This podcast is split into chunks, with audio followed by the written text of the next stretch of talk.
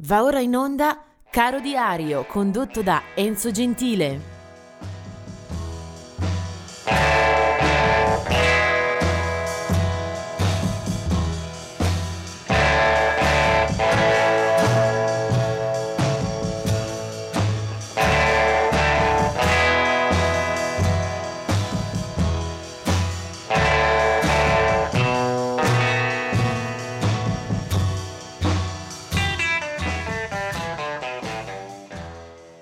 Nella data del 20 maggio eh, emergono e ricordiamo alcune figure che hanno dato molto anche in termini commerciali, che sono spesso entrati nelle classifiche di popolarità e di vendita. Eh, del 20 maggio 2012, ad esempio, la scomparsa di Robin Gibb,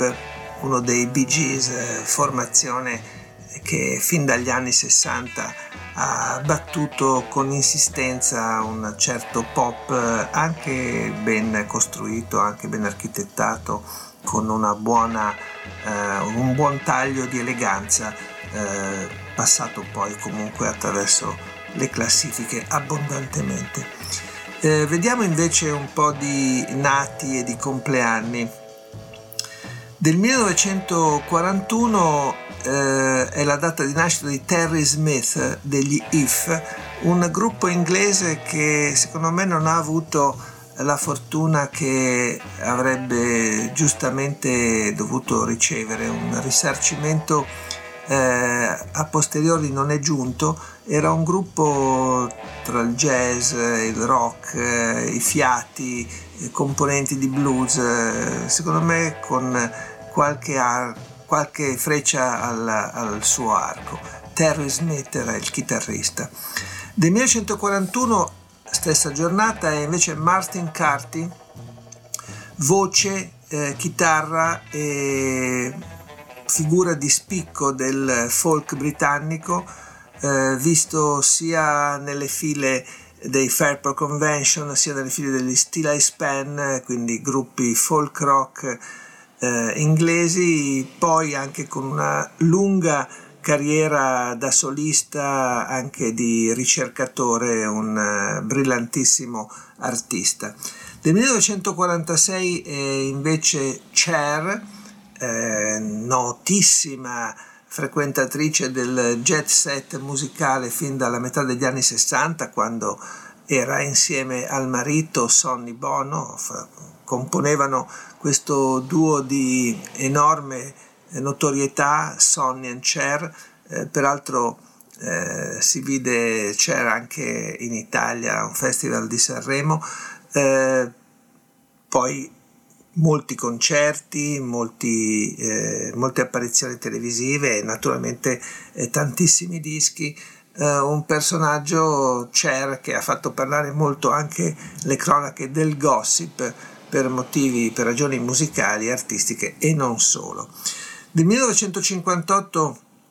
è Jane Whidlin, cantante e chitarrista delle Go-Go's, gruppo che appare eh, nel mercato discografico a fine anni 70, un gruppo di ragazze costituitosi in quel di Los Angeles pimpanti, fresche, bellocce, sicuramente un suono simpatico, anche se molto molto molto leggero. Jane eh, ha fatto parte della band, anche di una reunion a inizio anni 2000 e poi ha una discreta carriera come solista e anche come eh, attrice cinematografica. Il personaggio su cui però ehm, ascolteremo e punteremo il nostro faro è Joe Cocker, eh, 1944, 20 maggio, eh, nasce Joe Cocker, un artista che eh, impareremo ad amare molto anche in Italia, eh, tante le sue mm, presenze dal vivo, televisive. Joe Cocker era, è stato un frequentatore del nostro paese anche in virtù di duetti e collaborazioni, per esempio con Zucchero. La sua carriera eh, musicale inizia eh, con eh, un 45 giri addirittura nel 1964, era molto giovane, eh, poi con la Grease Band eh, di cui è leader eh, già nel, subito dopo nel 67 e comincerà a muoversi, a incidere, eh, ma ci si accorgerà di lui soprattutto grazie a una formidabile performance al Festival di Woodstock del 1969. Poi la sua carriera prosegue tra alti e bassi anche per motivi di abuso di droghe, di alcol che lo stendono sicuramente dal punto di vista della resistenza. Riemergerà, eh, ritornerà eh, in sella anche con eh, una collaborazione con il cinema